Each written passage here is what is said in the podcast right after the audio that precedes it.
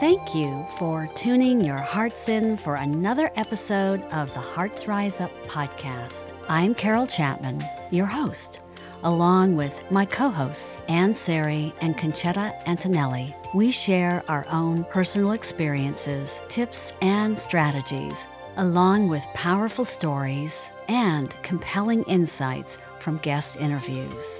We're here to inspire and empower your conscious evolution, help you tap into your inner wisdom, and rise to your heart centered higher self.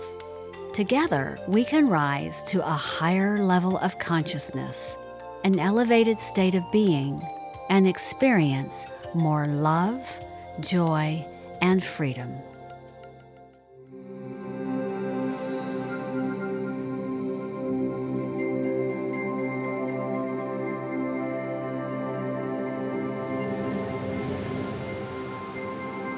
Well, hello again to all of you heart centered listeners. Thank you for joining us for another episode of the Hearts Rise Up podcast. My special guest today is Dylan Charles.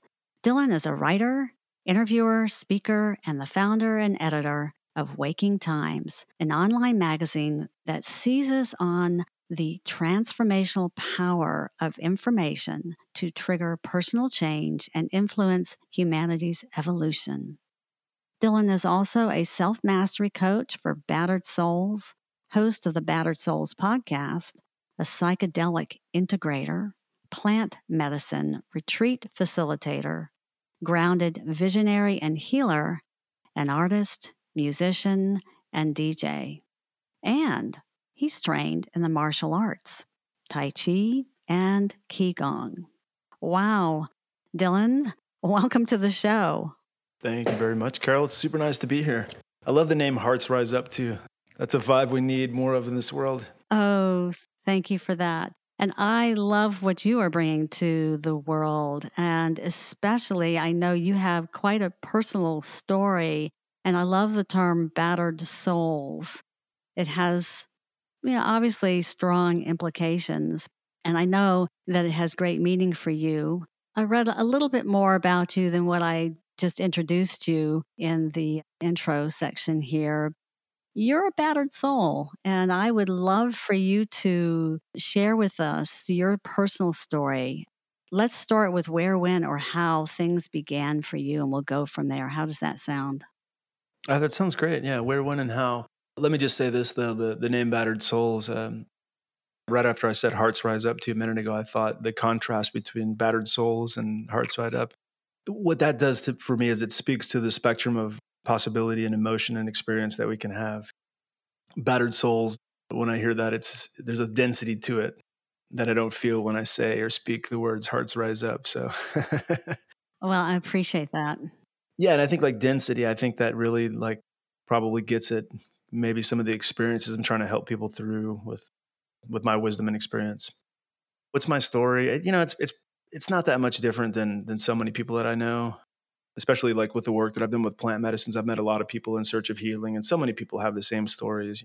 A lot of times it starts in the past, the very early past. You know, what happened in your household? What happened with your family? What happened with your siblings? You know, how did you navigate the cultural integration and indoctrination that we're all part of? Did you fit in? Did you fit in well? Were you able to, you know, like find a tribe easily and find a groove there, or were you an outsider? You know, so I think in my case, like being a battered soul, that means for me, like I always did kind of feel like an outsider. My household was it was divorce. There was lots of drama, yelling, anger. I had an older brother who was very mean to me, and even you know, as much as I hate to really talk about it, but put me in stitches a couple times as, as a little kid, you know, for no reason. I, I didn't deserve that, but at the time it just seemed like that's how the world worked but looking back i'm like yeah no kid needs to go through that yeah there's there's that foundation there that i've really looked back on it from this from this perspective i have now there was really something lacking in, in terms of safety and security i think that helped f- for me to become the kind of person I was. And at the time when I was young, the, the, first things that I came into uh, in my own individuality was seeking escapism through alcohol, through drugs, through you know tobacco, through mm what do you call it delinquent experiences and stuff as as a young boy so a lot of that lack of safety and security in my own home mm-hmm. uh, really like forced me to find ways to soothe myself. And so, yeah, I mean, Carol, the story is is like so many others. You know, I started smoking cigarettes because my grandpa smoked cigarettes. I started when I was 12 because I found a half of his cigarette in my yard, and I, I had nothing to do on a summer day because my dad didn't live at home and my mom was working all the time. And being around the the yelling and the screaming and the anger all the time, and having an older brother always beating up on you.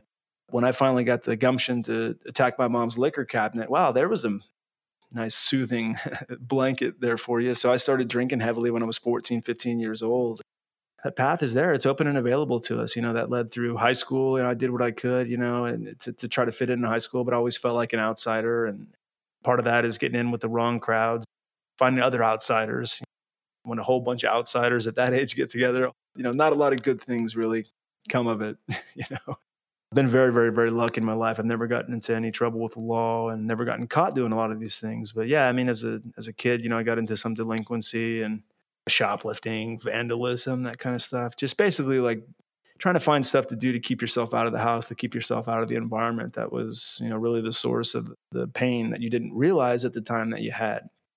So then you fast forward, you graduate from high school, you get out of the house. I left right after high school. I got out of the house and had my own place and and uh, just started living the world on my own. And uh, another blessing of mine was I met my wife when I was 19 years old. But those few years where we first met, it was like we were part of the same kind of party scenes that a lot of people get involved into. And of course, there's more drugs in there. And mm-hmm. what really I think I was looking for at that time was I had sort of um, the way my mom put it is I was always an old soul. And I think old souls are seekers, right? You know, old souls are they're they're keepers of wisdom and they're seekers of more. Right. And I think I was already on that path, but I didn't realize it. There was no context for it, there was no instruction for it, there was no leadership for young men uh, on that path or of that of that bent. It took me a long time to realize that like the drugs and whatnot weren't what I was looking for. I was really looking for access to the the sacred, access to the mystery, like a way to to, to make contact with the the wonder of it all. And I didn't realize that till many, many years later. But looking back, it was like, yeah, I mean, I basically followed the course of so many other people. And where does that lead, Carol? Of course, it leads to it's kind of just crazy thinking about it, thinking about the epidemic of depression, and the epidemics of, of anxiety. It leads to all that stuff. It leads to waking up and not really wanting to be in this world anymore. It leads to the suicidal thoughts and the, the tendencies to, you know, want to try to find ways to destroy your life and extinguish your candle as fast as possible you don't realize it at the time that you're doing that. But when you're in a lot of pain, emotional pain, and feeling depression, this stuff, and you're drinking alcohol, you're shoving drugs down your system as well, you know, like all of that stuff is just covering up the pain and you don't realize it. And, and when you take those routes, it really just opens the door for, uh, you know, let, you know, almost like Kali the destroyer through, like, I'm going to destroy myself. Uh, so help me God. Oh, wow so yeah, I mean, I went down that road and I, I, experienced depression and anxiety, and I tried to heal myself from the drug addiction and stuff. And you know, the the, the worst thing that I got into was crystal, you know, methamphetamines. Mm-hmm. And so, uh, you know, I spent a few years in that world, and you know, it takes a lot to pull oneself out of that space. You know, there's an element of physical, chemical addiction in there, but there's also an element of like a tribalism there. You're in with a group of people, and you're all doing a very specific thing, and but I was able to, with the help of my wife, I got married when I was 21, and with the help of her, like we worked together and we got ourselves out of that pit. But at the end of it was the depression and the anxiety and the no purpose in life, all of that, yeah, all of the damage that it does. You still had all the residual things, yeah, the baggage that's still there the funky baggage, all the ghosts and demons that you pick up along the way, like all of that stuff. And so you know, who do you turn to in this day? You turn to the psychiatrist, the doctor, whatever, which is what I did. And the doctor first was like, yo, man, you're having a crisis. Let's put you on antidepressants. And they didn't work for me. So he sent me to a top psychiatrist. And, you know, that guy was got some stories about him. But his perspective was that I was 26 years old and I had a chemical imbalance. None of my life experiences were the cause of it. You know, none of the, mm-hmm. none of my lack of self care was the cause of it. To him, it was a chemical imbalance. We know how this paradigm works now. We know it's a it's a business model that he's working into. And so his solution was to put me on seven different pills a day. This one for depression, this one for anxiety, this one to help you sleep after that one, this one to help you wake up. This one is going to, you know, wean you off of this one in a week and put you back more on more of this one a week. He was operating in that paradigm. And that to me, Carol, was like the biggest wake up call I've ever had in my life because I had finally had worked up the courage to ask for help, which so many people just don't do. And I asked for help and I went to the places where I thought it was available. And was a no brainer to me that that's not the kind of help that my soul needed. And so when I left this like top psychiatrist's office after one visit, I was sort of like had a just a real interesting moment of clarity and connection. I walked out into the to the parking lot in the middle of the day after just such a draining emotional experience, and I had this plastic bag in my hand that was filled with samples of these pills, like you know, just like the drug dealer outside of the basketball court.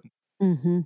Free samples. The first one's free, buddy. You know, and so and I could still hear the the sound that the bag was making in my hand as you carried it. You know, the jingling of all these different pills and all these different bottles, and and so in that moment of clarity, it was like, you know, almost this voice spoke to me, Carol, and it was like, well, cool, here's your crossroads, young man. You know what these people have to offer you, and you can kind of intuitively guess where that leads. This guy was telling you, you're 26, you're to have to take this stuff for the rest of your life, right? Mm-hmm. Because you have a chemical imbalance. There's something chemically wrong with you. Like, we're going to correct that. Or the other path is to take full responsibility for yourself, find your own way in this world, which is what I did. And lucky for me, I mean, you know, and I'm sure you've experienced this in your life too. When when you need a sign and you're paying attention, a sign shows up, right? If you're asking the universe for help and you're paying attention, the universe is going to throw something at you. If you're aware enough to catch it, if you're open enough to catch it, I hope you do. And so in my case, it was like a no brainer toss these pills in the trash right now. And so I did that. I chucked them in the trash. They never even made it to my car. Oh, wow.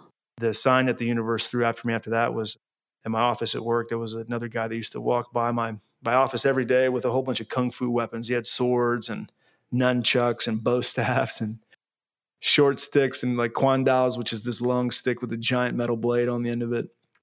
He was coming and going every day. And so, like a couple of weeks after this experience with the psychiatrist, I was like, "Hey, what are you up to, my man?" And of course, he was like, Well, there's a kung fu school down the street. It's amazing. You should come join us. You will enjoy the art of kung fu. Wow. I went. I went to Kung Fu, and to my benefit, it turned out that my doctor was wrong. When I had gone to see my doctor, I said, "You know, doctor, you know, you're giving me these pills, but would it help to eat better? Mm-hmm. Would help to exercise more?" And he looked at me flatly in the eye and said, "No, that's not going to help you. I mean, take a walk once in a while. It's not bad for you, but like exercise and diet, no, you need these pills." And uh, he was dead wrong, Carol. He was dead wrong. It took me th- three weeks of training kung fu. You know, literally just three weeks sweating it out, working it out, being around people, being around people who uh, wanted to see you strong and capable, who wanted to build you up. And I remember three weeks later, just after a session, you know, just sweat pouring all over you, just the hot as heck in Austin, Texas, you know, and and just really feeling like, oh, okay, the depression's gone or subsided. You know, I don't feel anxious. I don't feel I don't feel uncomfortable in my own skin to the point where I need to medicate or get drunk or smoke something or whatever, you know. So uh, the doctors can be very wrong, and so that's kind of really like my, like my origin story. From that point on, I really started to to look for just like guidance in the universe. I really started to look for like what's my next step now, and and in my case, it turned out that like each step was almost like a book was presented to me. It was a lot of literature that got thrown in my lap, and it was all kinds of interesting stuff, you know, like Drunvalo Mel- Melchizedek's, you know, Secret of the Flower of Life, and all this kind of really cosmic stuff, but also really grounded stuff like the works of Carl Jung, mm-hmm. uh, stories about Kundalini energy risings, uh, books by Mantak Chia, you know, about like you know what different types of energy meditations can do for your body and your mind, and in addition to the kung fu, I started taking tai chi at that school, and and it took me a good six months just to learn how to slow my mind down enough to actually get into the form. And I remember the day that that I remember like my mind started to slow down was like, oh. And so that led into like the practice of qigong, and qigong is very very broad, and there's a whole lot to it. And there's a whole lot of esoteric parts to it, and there's a whole lot of different types of practices and stuff. And so I kept finding books that would supplement what I was learning at my school. Mm-hmm. And so I started doing you know, like practicing different daily meditations and different routines that I was picking up in books. So w- when you start to do that, when you when you make that your daily focus and your priority is to to grow and evolve, like it's amazing how quickly things can change. Mm-hmm. Finding inspiration in all of those books and stuff, and finding different tools and techniques, stuff that nobody had ever exposed me to before. You know, and I was probably we're looking at 25 years old at this time, 26, yeah, at least 26, yeah never been exposed to any of this stuff in my life. So it was almost like stepping into like almost a, a movie, right? Mystery only happens in the movies. You know, wonder only happens in Hollywood, right? Access to the cosmic in the world only happens through uh, special effects and whatnot. And that's kind of the vibe I got was that there was a whole nother world that had always seemed closed off and impossible and out of the reach of a normal person. And then I, I started to realize that there were many, many doorways to step inside this world. Yeah.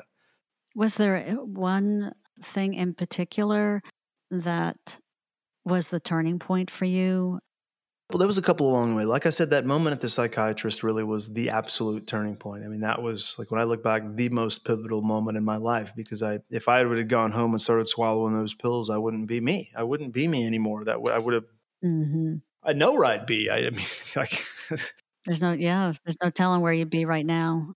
Well, you know, I, I mentioned my history with drugs and stuff, and I've done a lot of that, but I've only been offered heroin one time, and the one time that I was offered heroin, like this voice inside of me screamed, "Hey, dude, you've already gone too far with everything else. If you take this now, you it will kill you." Right? So again, got lucky like with, with the intuitive sense of it, both with things like like the deadly stuff like like heroin. I mean, look at the you know fifty something thousand you know people in the United States alone these days you know, every year are dying of opiate addiction, opiate overdoses. Right? Mm-hmm it's terrible. It's just absolutely terrible. But I would have been one of those statistics had I had I taken that route. Had I taken the pharmaceutical route, I would have been just another one of those statistics. That's you know just a mind, you know, just a yeah, it's crazy.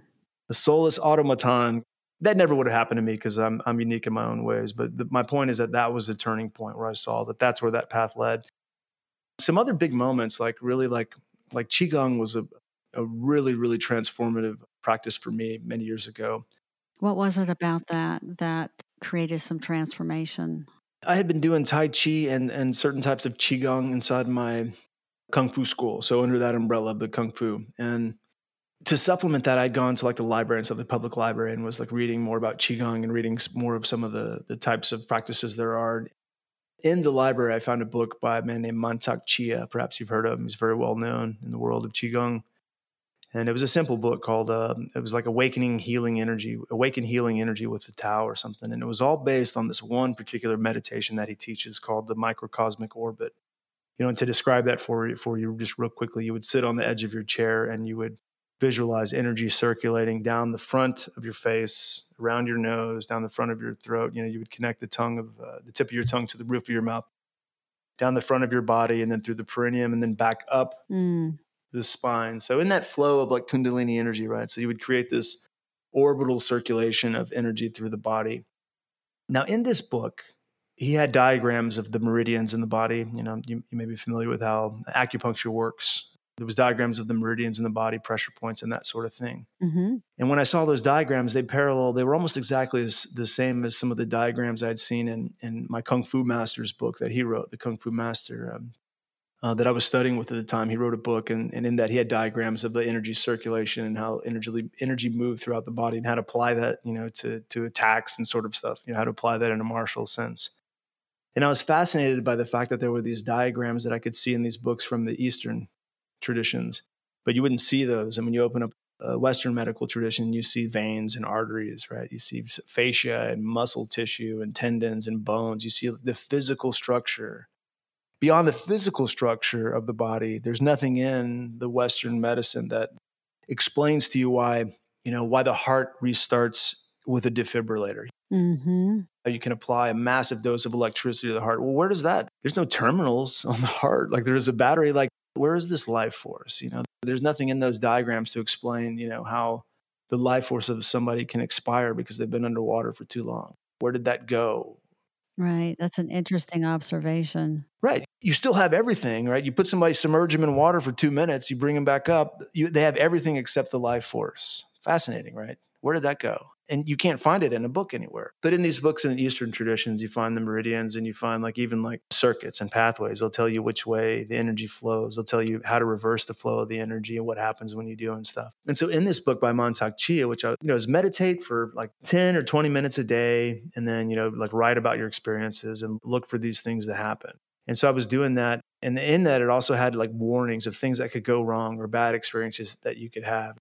So he had described it as like if you begin to awaken this energy, it's going to act up in certain ways. You may hear ringing in your ears, you may like get headaches, you may like have trouble sleeping, you know, you may feel things moving through you. Like there's a whole range, there's a whole set of symptoms or responses that you, that you can get that seem to the layman just like absolutely like uh, woo, right? Like woo woo, like sure, oh, your headache is related to, you know, now you're a chi master, so you have a headache, sure, you know, like in other words, they, they didn't make sense in the paradigm that I grew up in. Mm-hmm. Right. But here they are in literature, not just one piece of literature, another book. And then there's another book about it. There's another book. So there's got to be something to it. So I started doing this meditation. It didn't take me, but I think it was two or three weeks into it, you know, I'm doing it every day. I would come home and I remember very clearly, Carol, this was a, a Friday night. I came home from work. I was working in the video game industry at the time. So we were working lots of hours and came home. My wife was gone or out with her friends or something. And I said, it was Friday night and I was absolutely determined to do my daily meditation. So I sat on my pillow in the living room and I started doing the meditation. And just like I had done the day before and the day before that. And lo and behold, like all of a sudden, everything that Chia had written about started happening to me in my body at this time. And first started with like all of a sudden I started hearing this like really painful ringing in my ears. Really, really, really a painful sound in my ears. My head started to hurt, my eyes started to hurt. And I started to feel like this flow through my body and like this energy kind of went up my back and stopped between my shoulder blades and this pain, this pain, this pain. I was like, oh my God, it hurts so bad between my shoulder blades. And I remember you know, reading in the book somewhere about just, you know, meditate through any of these symptoms. And so I was like, just hold it together, hold it together, hold it together. And and something burst. It was like something like the dam broke. And I felt this this very clear flow of energy like shoot up through the top of my back, over the top of my head, came down into my forehead, and it went on both sides of my nose down through my body. And it felt like a lightning cold liquid, like pulsing through my body, but it was on very specific routes. And I remember I started to get scared. I started to get really, really scared and anxious. And I had this fear about me, like, oh my God. And I remembered at that moment in the book, he talks about this thing called the inner smile, the secret smile, the Taoist secret smile. Mm-hmm. And so it's it's a very simple technique. And all you have to do is just turn slightly turn the corners of your mouth upwards. Right. You don't have to actually smile, but you slightly turn the corners of your mouth upwards to where you're almost smiling to the inside of yourself. And he said something along the lines, it's been a, a, while since I've read this book, but he said something along the lines of when you do that, it changes like the polarity of the energy or, or like, you know, matches the polarity of the energy or something of that. So it creates a positive flow. So where it's not like working in a negative direction. And as soon as I applied that technique in this moment, like the fear just dissipated and it was joy. So I was like, well, let's hold on to this. Let's hold on to this feeling as long as I could. I remember sitting there for minutes. It had been several minutes. I sat there in, in this like just flow of like this hot, icy cold at the same time, liquid feeling like pulsing along these different parts of my body, managing the anxiety and the newness of it all through this technique called the inner smile. Mm. And uh, then it just stopped, and I opened my eyes, and I was like, "Oh my God, there's a whole another world out there." You know, like this is all so real. And I opened up those books immediately, and I started looking at the diagrams again, and it was like, yeah, everything that just happened to me has been written about before. This isn't some chance. I'm not crazy, you know. So that definitely opened up something in me. And over the next few days, like it was just rapid fire changes in my life, just rapid fire changes. And I remember the next morning, it was Saturday. On the way to work in the morning, I had what can, what I what can I only describe as a moment of clarity. You know, perhaps you've had something like this happen to you, where you're. I was driving up Mopac Highway in Austin like I did every day, and there were all the cars. You know, it was a three four three lane highway, I guess, and there's all these cars on either side of me, and they're all going, and all of a sudden, like time just ceased to exist. I'm in this moment and in my mind, I look around, and in my mind, it's like everything makes sense. Everything made sense. Like everything that was happening, every every car, vehicle that was moving, every person that was on their cell phone or whatever it was, everything. They were all doing exactly what they were supposed to be doing. Sounds like you were going through an awakening. Absolutely, absolutely, absolutely. It was an awakening. In that moment of clarity, it was like I realized that in the present moment, that no matter what judgment I passed on what people were doing, no matter what I thought, or no matter how I thought it fit into the world that I lived in, like everything that was happening, no matter how big or small, no matter how important or successful it seemed, or how you know, mediocre or insignificant it seemed, all of it was happening because it was supposed to be happening. It was a grand purpose to it all. And in that moment, Carol, my mind was like, oh, a whole lot of human experience has gone into the creation of this moment. In other words, this is the very cutting edge moment of time. But in order for to get to this moment in time, like every experience of every human being and every creature ever has brought us forward to this moment. And then my mind instantly in a flash, it went back and I saw my whole life. I saw my father and my mother's lives. And then I, I, literally lived through their entire lives all the way back. Then it was my grandparents. And I lived every moment of their life. And the, the theme that kept coming up was that everything they ever did, their the sole purpose, the sole cosmic intention of it all was just to keep recreating the present moment for whoever it is that, that's there.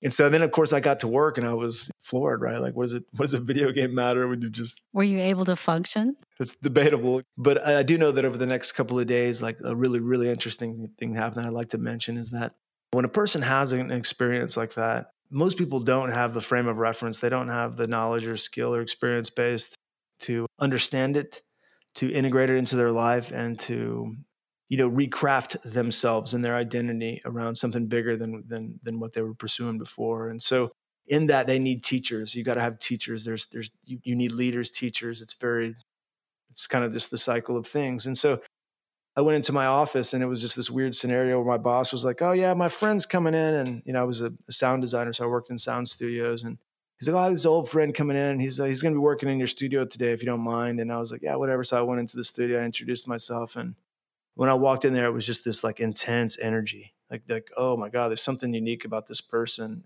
I remember that my my boss had told me that he was a qigong person. He taught qigong or something. So when I walked in the room, I felt that this just like whoa, I'm in the presence of something totally different. Nobody else I've ever been around has this energy. Really? So I straight up sat down and I was like, I was like, all right, dude, you do qigong, right? And he was like, absolutely. I teach, I teach this particular type of qigong. And I was like, all right, tell me about that. And he's like, well, it's like this. And I was like, I have to do that. I have to start immediately. And he's like, okay, cool. Well, I don't live here, but I know some people that teach it here. So I'll put you in touch. And it was like zero doubt. It was like, this is the next step on your path. This is the next stepping stone that you got to jump on. And so uh, he introduced me to a teacher, a gentleman named Tim Crisco. Tim Crisco was the student of, of an acupuncturist in Austin, Texas called Dr. Bob Zhang. Dr. Zhang was from China and his, you know, his whole family history was uh, martial artists of the Chinese imperial military and that sort of thing, like deep, deep roots in, in herbalism and, and Chinese medicine and stuff. And so basically, like what happened is that I was reading these books. I had the intention of having this experience, and then I had the experience, and it opened up a doorway all the way back to the source of the roots of these traditions, if you can follow me on this. You know, so now I found myself as an understudy of like legitimate, you know, the real deal you know, Chinese uh, master, right? So I began a process of Qigong training with them. That was called Jingwei Golden Shield. Mm-hmm. There's like probably like five or six levels to it. And I was only able to train in the first level. Um, but it was a very, very intense practice, and it, it, has to do with like actually like tapping on the body first, and then tapping on the body with things like wooden blocks, then tapping on the body with bricks, and then hitting the body with bricks and wooden blocks, and then hitting the body with fists. Mm-hmm. And you're basically working on the abdomen, and so like the progression of the over two years is that you're basically banging on your abdomen harder and harder and harder with a combination of herbs and stuff, harder and harder and harder to shake up the energetic systems in the body you know the way that it was described to me when i first entered into it was that like if you can imagine an old house with old lead pipes and the calcification of these pipes well those would be your your meridian systems right your systems of chi flow energy flow through the body and those pathways become stagnant blocked cluttered clouded mm. you know muddled and so by tapping on the body, it'd be just like a plumber tapping on these lead pipes. You know, when he does so, it breaks apart the calcification. The energy is able to flow through and washes away the blockages down into the sewage drain. The process was that we were we were tapping on the body, and it was going to release these energetic blockages and these you know points in our system that were you know where reduced flow was taking place. And in the process, the waste that came out of it was going to completely transform our life. And the way they described it was that it's going to shake up all of your relationship when you start moving this stuff out of your body when all these blockages clear and open wide up it's going to change your relationships. It's going to change your friendships. People who you thought you really really got along with you're going to all of a sudden find nothing in common with. You might even want to leave your wife right? You might even want to quit your job. You know like you're going to become a totally different person. It might trigger illnesses in you. I've heard of those circumstances things that just come together and that just your whole perspective on your environment and who you're surrounding yourself with. Yeah, I mean, take like the energy of the sun versus the energy of the moon. Mm-hmm. Like, how do you feel when you're standing under the moonlight versus how do you feel when you're standing under the sunlight, right? These are celestial entities, but they have a completely different vibration and frequency. Mm-hmm. You know, human beings no different. Like, I mean, you, you know this. I mean, especially with the density of the world today is and the amount of fear and stuff going on in the world, like, it's really easy for people to operate with that, that heaviness about them and so yeah everything shifted everything that the my teacher said would happen pretty much did happen i found myself in, in my office with my boss and mentor of seven years and all of a sudden i could barely have a conversation with him i could speak just fine But when I spoke, his reactions to me was unlike anything he'd ever experienced. He was used to me being in a, you know, we had sort of locked roles into a position to where he was the master and I was the student. And all of a sudden, here I am, my energetic profile is completely different. You can't put words on it. You can't like describe what's going on. There's no context for that in our world. But no, like this like uncomfortableness, like, you know, the things I used to say to you don't really apply anymore. And I remember this very uncomfortable situation with my boss. And I like that with also with several friends. And of course, it also triggered in me like weird, almost autoimmune illnesses where I'd be sick for a while and I would lose a whole bunch of weight and that kind of stuff. But long story short, I went through this process with this particular form of Qigong for about two years. That was very, very transformative for me.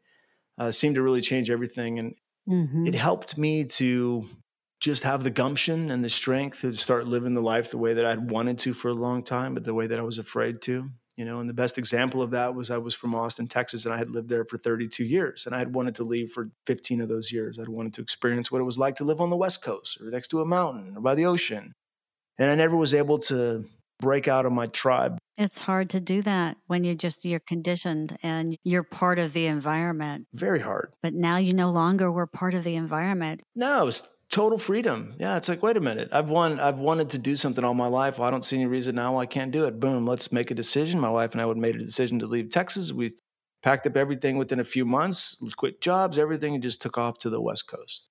So that really, for me, like those moments, that really was when I stepped out of, you know, what I really consider to be like the tribal affiliations, the groups and stuff, the uh, just the the normal patterns uh, and stuff that I had grown up with. When I really broke out of those, and I really attribute qigong training to me was was gave me the power or it woken within me the power to actually start being my authentic self mm-hmm. so that's a gift you know and i really i mean it's one of the things i like to do with i enjoy doing with my work as a self-mastery and self-sabotage coach is to help people to awaken you know that within themselves you know and help them see how they've you know shorted themselves by fitting into other people's programs and paradigms and, and tribes and stuff you know and that's to be free of all that, but to still be in this world is a it's a true gift. You know, you don't have to leave behind the world to experience that kind of freedom. But when you do become the kind of person that can be that free in the world, you have a big impact on people and it's a beautiful thing and and you know that impact can be both good and bad if people aren't willing to allow you to be yourself. It's it's a true joy. Like that's the that's the one of the greatest joys I think of this life is being having the courage and the confidence to be yourself and do the things that open up your heart that you know make your heart rise up to you know to to to use your podcast name you know so. That's right. I think most people really the, because of the conditioning over time of what's happening on the planet and who they surround themselves with it's really hard to break out of these patterns of wanting to fit in. Yeah we've gotten a pretty solid biological understanding of the body we're making leaps and bounds in, in, in terms of understanding how the brain works the science of the brain the the chemistry and the electromagnetics of the brain works. You know, we can put on these crazy hats and uh, you know do biofeedback meditation now and stuff. But at its root, I mean, like there's a few parts of the mind, and the part of you know the subconscious part of the mind is you know the larger part of the mind, and its you know its role in helping us to survive is to basically look out at the world and figure out what's acceptable what's normal what the tribe is going to accept what's the what's the most acceptable behavior today for the tribe right? You know what's going to keep me safe amongst this group of people? What things do i need to say at the coffee shop? What stuff do i need to wear at the office? You know you know a good example of that carol is like a couple years ago i never would have worn a face mask out into public But now my subconscious mind tells me that if I don't put that on, then I run the risk of being rejected, kicked out by the tribe, or being, you know, accosted, or, or worse, really. I mean, you know, people are tribal creatures. And when that switch of psychosis flips in the mob, it can be a very dangerous place to be for an individual or for a unique person. So. Absolutely. Because even though you might feel a certain way, it's affecting others. And how do you wrestle with that? You know, you have to make a decision you have to make decisions what's right for you. I think that, you know, like something that really is important to say here is that, you know, we don't really have any way culturally to to transform from children to adults. We're brought up into the psychological patterns of children because we are, but there's there's no rite of passage. There's no initiation to you know to mark the moment in time where we start acting, behaving, and thinking uh, like our adults. You know, and so all of that that that behavior, that security seeking behavior and stuff is very useful for children, for child psychology, because children are helpless. You know, children aren't really capable of self defense or feeding themselves or whatever. But you know, until we make that switch, switch that flip to adult psychology, I mean, you know, adult psychology would seek happiness through you know through knowledge, right? And so we would we wouldn't do things to self sabotage ourselves. You know, we wouldn't. Mm-hmm. You know, we wouldn't drink alcohol if we know that alcohol causes brain cancer. Right? You wouldn't smoke you wouldn't eat junk food or eat a bunch of sugar when you know what it does to your body and you're you know, you want to be healthy and energetic and fit, right? Like so in other words, we do these things to fit in even though we don't realize them because human behavior really is largely governed by the subconscious mind. We don't really have a knowledge of how that works. Mm-hmm. It's really easy for people to just go along to get along. And I think there's never been a, a time in our history where it's easier to see that people are just basically mimicking, repeating, parroting, echoing um, and just copying, you know, what they see is the most preferred uh, acceptable behavior. I don't know what your stance is on the vaccines or whatever. I'm not really, it doesn't bother me, whatever, whatever somebody wants. But you can just tell from talking to people that a lot of people aren't coming up with these ideas from their own heart space. No, they're following the herd right. and they're listening to mainstream and they're not really thinking I don't want to say they're not thinking for themselves, but then again, you know, maybe they're not. They maybe they're thinking for themselves, but they they're only seeing one element or aspect of the story. They're not seeing a balanced perspective. Well, there's you know there's a couple of types of thinking. There's conscious thinking and then unconscious mm-hmm. thinking. You know, and I think that people believe that they're thinking for themselves, but what most people don't understand is they're not behaving for themselves. I mean, the subconscious mind is the is the driver of ninety to ninety five percent of uh, you know subconscious and involuntary uh, behaviors. You know, that starts with like the mm-hmm. the autonomous processes of breathing, you know, circulating oxygen and everything. You know, like you're not consciously thinking about that stuff in that environment where you know the subconscious mind is basically like trying to keep the being the the whole being alive. Yeah i mean it's scanning this environment right now and realizing that like the safest place to be is among the dominant tribe. The safest way to get through this crisis is through mimicking what the dominant tribe is doing. So if you look at how the mind works i mean we take in x amount of small bits of information through the conscious mind and then you know many millions of more times through the uh, subconscious mind. But in between the two there's this thing called the conscious filter right? And this is the thing that the advertisers the marketers the propagandists the, even the cia and all these kind of people like they've explored this in great detail. They've been experimenting with this for decades. You know a lot of this research started in the early 20th centuries you know with uh, people like Edward Bernays or Maurice Strong and you know these institutes like Tavistock and whatnot. So like, in other words, you, you can call it mind control, but when you call it mind control, people tend to look at it as like a sci fi thing that doesn't really apply to them. But this is really just social behavioral psychology. Mm-hmm. We're all sort of hardwired to like, you know, do a certain thing. And, you know, hypnotism is real right hypnosis is, is very real and, and you know it's, it's cool now you can see lots of examples in this on youtube even with like mentalists and stuff but mm. hypnosis works it's real and, and so there's this thing called the conscious the filter in between the conscious mind and the subconscious mind. And mm-hmm.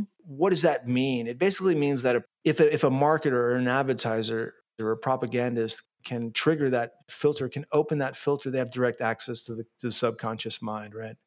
What's the number one way to open that space up between the, the conscious and subconscious mind? It's fear okay? They know this. They've known this. That's why they've done all these crazy mind control experiments where they terrorize people, you know, they keep them awake forever or they deprive them of this or that. You know, there's all the MK Ultra, the Monarch programming, all this. So there's all these these just really evil attempts at understanding mm-hmm. how to basically turn people into robots, automatons, to the Borg.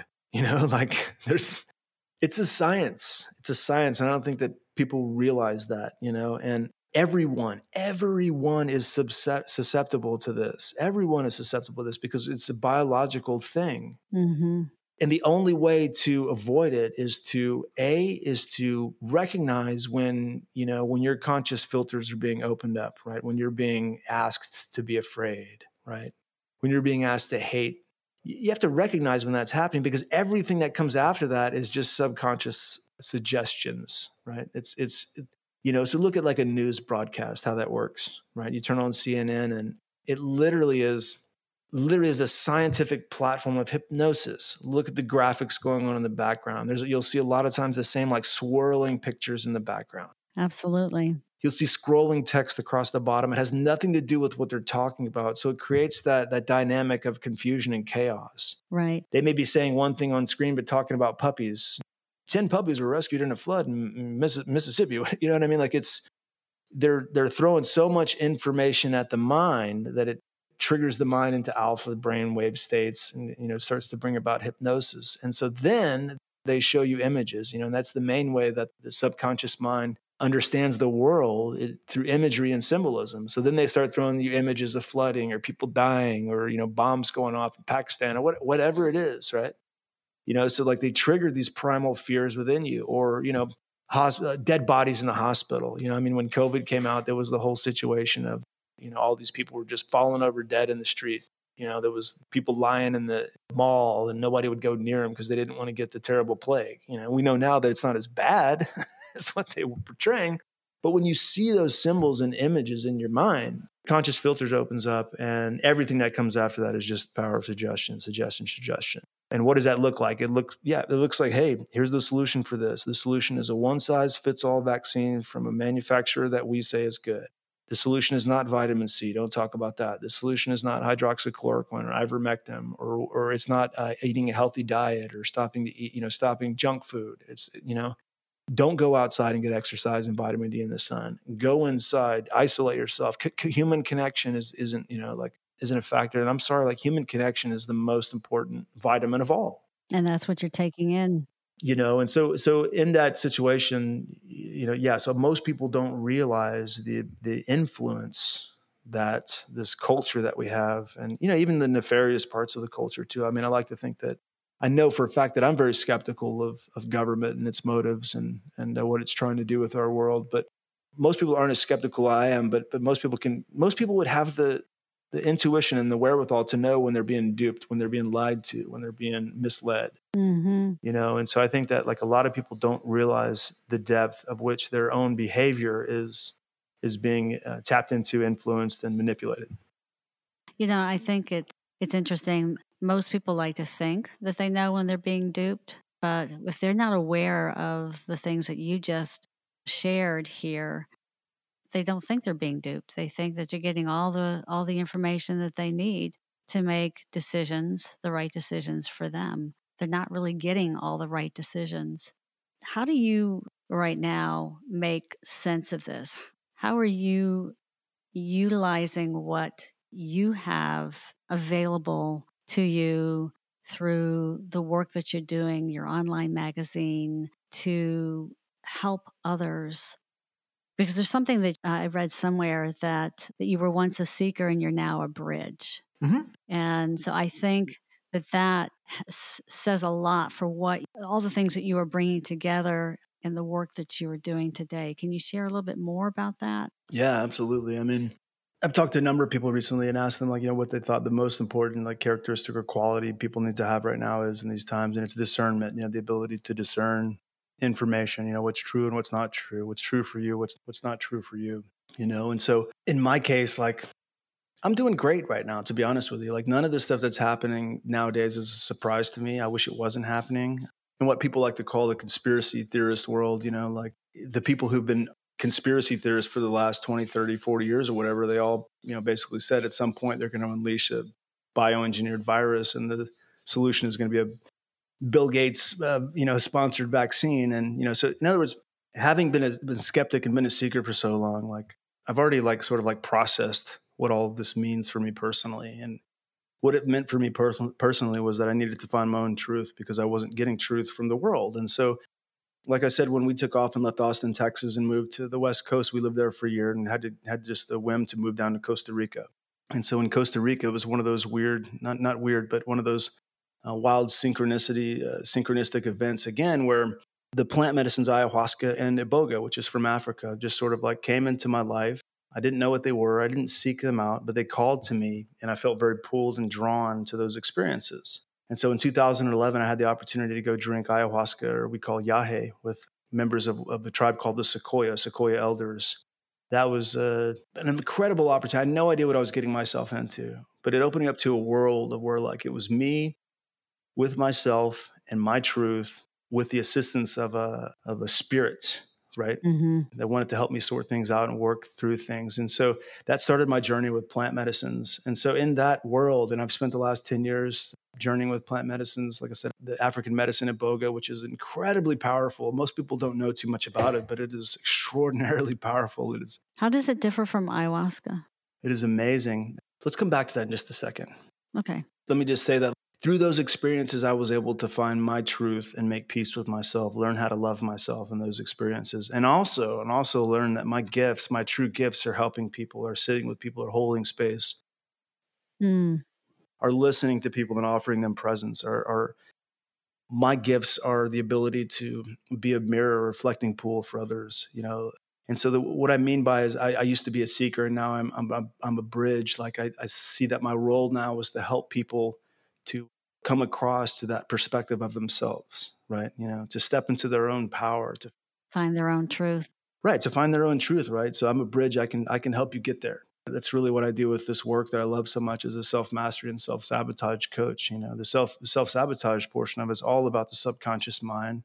It's all about using the tools that are influencing our behavior that we just talked about, but using those same tools for yourself on yourself, right? To get your subconscious mind dragging you in a different direction, to get your subconscious mind to have you, you know, create behaviors that make you successful. So you're automatically doing things that would make you healthy and successful. So it's reprogramming. Exactly. Yeah, I mean, with the radio, there's programming on the radio. The TV is programming, right? And those are that's the kind of programming that's that's creating the society of uh, conformity, of obedience to an authority that doesn't have the integrity. No, it's manipulation it doesn't deserve our devotion and our, the commitment that we're giving to it. It's manipulation. It's almost like we have like a Stockholm syndrome or something. This entity, this organization doesn't deserve the best of us, but it takes everything from us. That's a form of self sabotage, right? You've been programmed to turn over the best parts of yourself to something that doesn't make sense. It's illogical, it's unreasonable. And so the other side of the work that I do is with the self sabotage stuff, I help people to see how the repetitive negative influences in this world cause them to engage in behavior, whether it's addiction, uh, distraction, messing up relationships, or whatever, you know, whatever traps people keep repeatedly falling into. We help them to see those, then we use that program to help them get all that stuff out of the way. The self mastery aspect of it is uh, really where I help people to see within themselves where it is that they should, their heart desires for them to, to be applying their lives towards, where it is that they can have the most impact in the world in the way that they want to have you know where it is that they can uh, live the life that they want to live. Most people get stuck in relationships or careers or this or that that they don't like. Person with self-mastery has the discipline to pursue the actions on a daily basis that are going to take them to where they want to go in life. That's why like those two aspects of the, the coaching work that i do are so critical to people these days because people are stuck in a rut and they're their own worst enemy. They've been trained to stand in their own way. They've been trained to, you know, trim their poppy if you're their will. They've been trained to take a knee in their own life. And then even the ones who kind of have that figured out, the yogis out there and stuff, they still don't know where it is. They don't see. They don't see outside the box or the cage that they've created for themselves. Uh, two big opportunities, two big ways that I pull people across this bridge. You know, it's very important. Mm-hmm. To answer your other question about uh, the differences between ayahuasca and Africa, other than the fact that they're both like extraordinarily huge experiences that are unmistakably filled with spirit, there's not a lot in common with them. I'm not sure what your experience is with either one, but a lot of people have done ayahuasca. So a lot of people have heard stories about that. There's a lot of a lot of icaros, a lot of singing, there's a lot of purging, puking, you know. There's a lot of uh, you know seeing crazy cosmic visionary stuff. I mean, there's a whole genre of visionary art based on that, and so you'll see the you know the fractal patterns. There's a lot of like cool colors, like cool purples and blues and stuff. You know, so there's a whole like culture around that that people in the West are familiar with. Iboga, on the other hand, it's completely different. You know, it's it's it's an African medicine, so you know what I find interesting about both of these is when you take ayahuasca, mm-hmm. the experiences that you have within yourself very, feel very much Amazonian, feel very much connected to like you know plants, the jungle, that sort of thing. But Iboga is also from the jungles, but it's an African experience. So when you like the characters and stuff that you might see, the characters and the spirits and stuff that come to you in the ayahuasca experience, they sort of have like an unmistakable quality of being South American in a way. The Iboga experience is unmistakably African But I think like the way that I can describe the difference that probably makes the most sense is to say that the ayahuasca Banisteriopsis caapi is a vine. Mm-hmm. Okay. What do vines do? Vines reach up, right? They climb. They're reaching for the sky. So, you know, I've been deep, deep, deep into the jungles of the Amazon and we've found ayahuasca plants that have just like, they're reaching up above the trees. You know, they've gone up, they've reached up higher than the canopy of the trees, you know, like they're seeking the celestial immortals, the spirits up above all of us. So that experience is is very much like that. You feel much like you're taken away, like you're you're drawn up to. You, it can be like it mostly is like you're drawn up into a, a higher vibrational realm. Mm, that's a real nice analogy for it. Right, and then you know, and in that realm, it's you know, there's there's brighter colors. There's it's you know, the intricacies and the colors and the patterns of it all are you know they they feel very much like of the stars, if you will, you know, celestial. Mm. Now, on the other hand, Carol, like iboga is is a uh, it's a small bush, it's a shrub.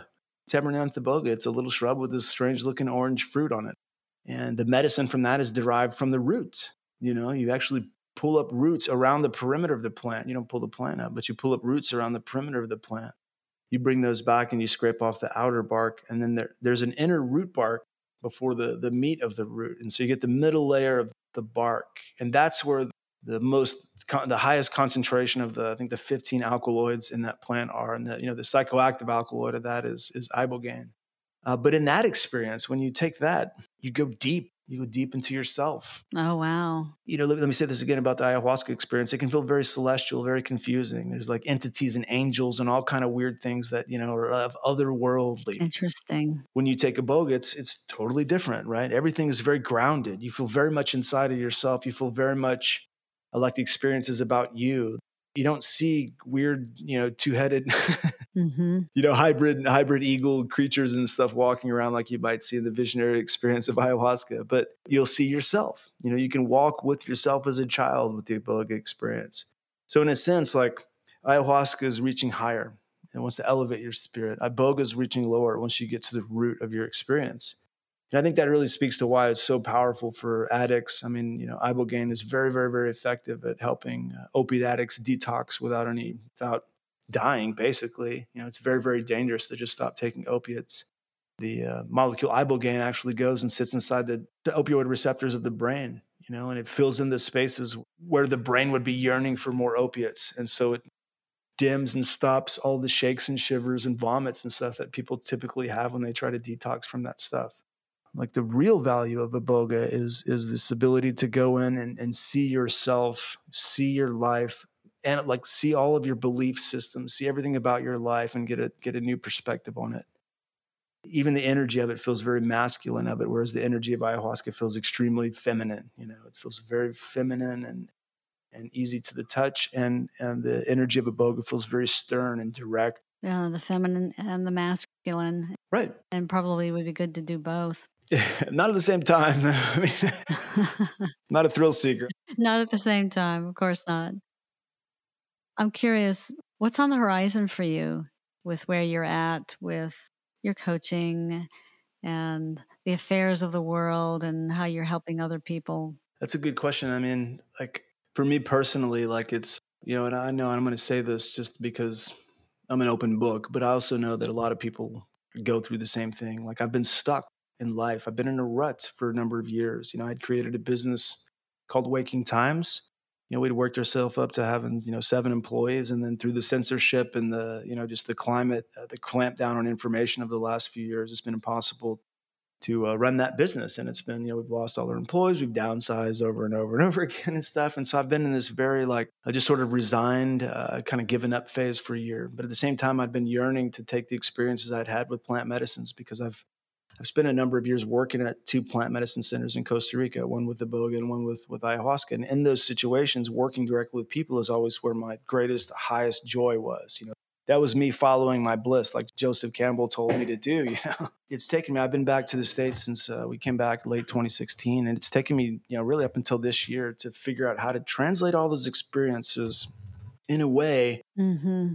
Use all those experiences to help people in this environment. Whereas, like, it's easy to help people when they go down and show up in Costa Rica and show up for ceremony. I know what to do. I know how to prepare the ayahuasca brew. I know how to serve up uh, iboga. I know how to watch people all night. I know how to aftercare for them, and, and you know how to sit and listen to them, and and how to show up with compassion, you know, for them. But where is that here in the United States? It's a completely different scene here. And so it's taken me a good few years to figure out really where my work fits in in this environment. Mm-hmm. And so that's really started to come through for me in the last year. And I'll tell you the turning point for me was when I reached out and asked for help from somebody. And this is what I want to say to, say to people out there. Like, it's really, really, really easy to take on this stoic sort of mission in life in this place, you know, where I'm just on this mission. I've got to succeed know what I'm supposed to do. I'm going to keep it all to myself. I'm going to be a winner. I'm, people are going to think I'm a winner. And I was guilty of that for a number of years. And I was, you know, it was really painful on the inside. There was a lot of suffering. And it, and it wasn't until my loved ones started to see that I really wasn't doing that well that I started to realize that I needed to expand, right? I'd been in a contraction for a few years. and I needed to expand again. And so I want to say to people like the if you're feeling that way, like the best way to kickstart that expansion, the best way to like jump into a new groove in your life is to ask for help. Ask for help from somebody, man. It doesn't matter. Ask for help, talk to a friend, you know, get a coach or a counselor or a therapist. You know, I've done all that stuff. When I really started to ask for help, it was like all of a sudden again, you know, it was like the universe just brought forth the people in my life that I needed. Uh, in the last like year or so, I found a couple of mentors and coaches that are helping me to, to understand that's how important the work that I want to do is and just how needed it is.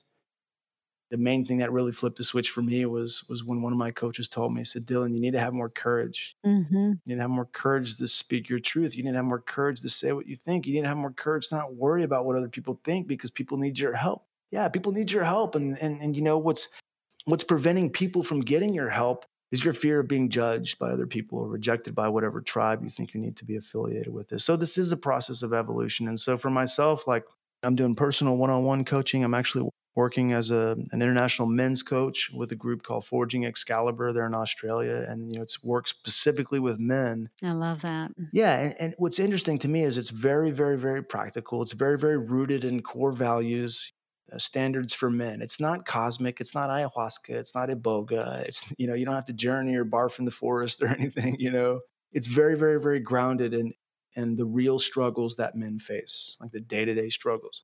Does it deal with rites of passage? Sort of. Yeah, I mean, we have programs that seek to create that energy, that seek to, to harness that energy of a rite of passage. Mm-hmm. It's actually, I had a conversation with another gentleman just a couple weeks ago about the work that he was doing in creating rites of passages for young men. Oh, beautiful you know and that's that's a whole nother thing that i'd like to get into. So what i see as the vision for my work is to help people in a one-on-one basis and also in group settings but also help people through this international network of coaches that i'm becoming part of and then creating events. Like i have a lot of experience. I ran a, uh, a yoga retreats business in costa rica for a few years so i have a lot of retreat experience. Mm. and i really really would love to uh, be able to bring that you know that experience to people. Now given the current world situation, yeah, I don't know. I mean, how am I dealing with that? Dealing with that with just like strength. I can't change what's going on to a degree. I've already fought that battle. I've tried getting involved in politics and everything. I mean, I've, I've definitely like spoken out about this stuff for years. I've been in the info war, mm-hmm. but nothing's changing to my favor, you know? So yeah, I'm just watching and waiting and uh, hoping for the best and, and really just basically like spending my time working with people to help them see the things that they don't see within themselves, whether those are limitations Mm-mm. or whether those are just uh, superpowers, whatever it is that they don't see. It's hard sometimes for the one that you had suggested earlier, it's hard sometimes for people to ask for help. Totally. And I think that's a great piece of advice. Any other advice you'd like to offer others? I think honestly, it's like spend time with yourself and figure out what your convictions are because we're under a lot of pressure. Get to know yourself. yeah, get to, get to know yourself, but more specifically in, in the context of what's going on right now, Carol, like make sure that you're clear in yourself what your convictions are because you're going to be asked to do things that you wouldn't ordinarily do. You're going to be told that you have to do things you wouldn't ordinarily do, things that you may have told yourself your entire life you would never do. And there's going to be trade offs for every one of these. You know, the coercion is going to come at first in trade offs. Oh, well, you, sorry, you don't get to go to a restaurant, or sorry, you have to pay higher taxes, you know, or sorry. Right. Right. And, and if you're not firm in your convictions and what you believe in, then you're just along for the ride. And that may be okay for some people, but I think that for spiritually minded people, for heart centered people, the damage that we do to ourselves when we run afoul of our convictions, when we abandon ourselves, when we give up our personal integrity, like that's not something that we can recover. Mm-hmm. Like I couldn't live with myself if I abandoned my integrity. I couldn't live with myself if all of a sudden I woke up one day and I was like, God, who have I become? Like I had all these ideas, I preached about all this stuff, I had all these things that I believed in, and I just like, uh, but I wanted to go out to eat, so I threw them out. You know, you know what I mean? Like our souls aren't cheap. Our souls aren't for sale. Right. You know, and you can't be fearful you know, I, th- I, think that's the one thing that really stops people in their tracks from, mm-hmm. if, even if they know their convictions, sometimes their fear gets the best of them and they don't want to put themselves out there. Yeah. Yeah. So it takes courage and it takes, you know, it's going to take some amount of strength, but it does. Know what you stand for and decide for yourself, you know, how much you're willing to, to accept and what you're willing to do to push back, you know. You know, for someone like in my shoes, like I really, really would love to see a whole bunch of people just say no. I mean, that's all it would take. It's, it's just so simple, right? Like a whole bunch of people just say no, thanks, hard pass. Yeah, I'm not going to do this. I'm not going to do this to myself. I'm not going to put this kind of pressure on my neighbor. Be one of those people, folks. we need more of them. Absolutely. Well, Dylan, I want to thank you for being with us today. You've shared a wonderful rendition of just your whole personal story. I just love what you have learned and what you've brought to the table here to share with others. Uh, how can people find out more about you and connect with you? You know, the main platform that I've been working on for years is called wakingtimes.com. So that's in the blog format. So we post articles every day. We try to mix it up with hard information about what's happening in the world, but also like enlightening things that, you know, can perhaps inspire you and, uh, you know, help you to seek the best in yourself. So that's wakingtimes.com. Uh, we have a Facebook it's Facebook Waking Times. And on that page, I don't post content from the site. I just post like my personal take on different things. And so in each of those posts, you'll find links to my personal newsletter. You'll find links to my other sites. I do have a personal newsletter that I run. You can sign up for that. If you go to batteredsouls.com, that's my podcast. There's a pop up for signing up for my newsletter. If you go to shaolindylan.com, that's S H A O L I N D Y L A N. That's, of course, a play on my Kung Fu experience there'll be a pop up for there. And one of the things that I do that I offer for people, and I'll make sure this is uh, set up and available, is that I do what's called free 15 minute insight calls. If you're looking for guidance, if you're looking for help, you can call me. We'll chat for like 15 minutes. And if you want to pursue working with me, I can explain like, you know, the options that we have working together are. Uh, but it's free, no obligation. And I talk to people from all around the world all the time. And there's so many interesting stories to be had from that. So yeah, wakingtimes.com, batteredsouls.com, shaolindylan.com. And uh, you can also, like on all those, you can sign up for my newsletter, which I send out weekly. It's called On the Path. I'll be sure to include all of that in the show notes. And I want to thank you again for being with us today. Right on. I really appreciate the invitation. It was uh, such a joy to see that invitation in my inbox. Carol, thank you. Thank you. And for all of our listeners, thank you for joining us today. And if you'd like more information about Hearts Rise Up and our meditations and our courses, you can go to heartsriseup.com. Until next time, keep rising up. Bye for now.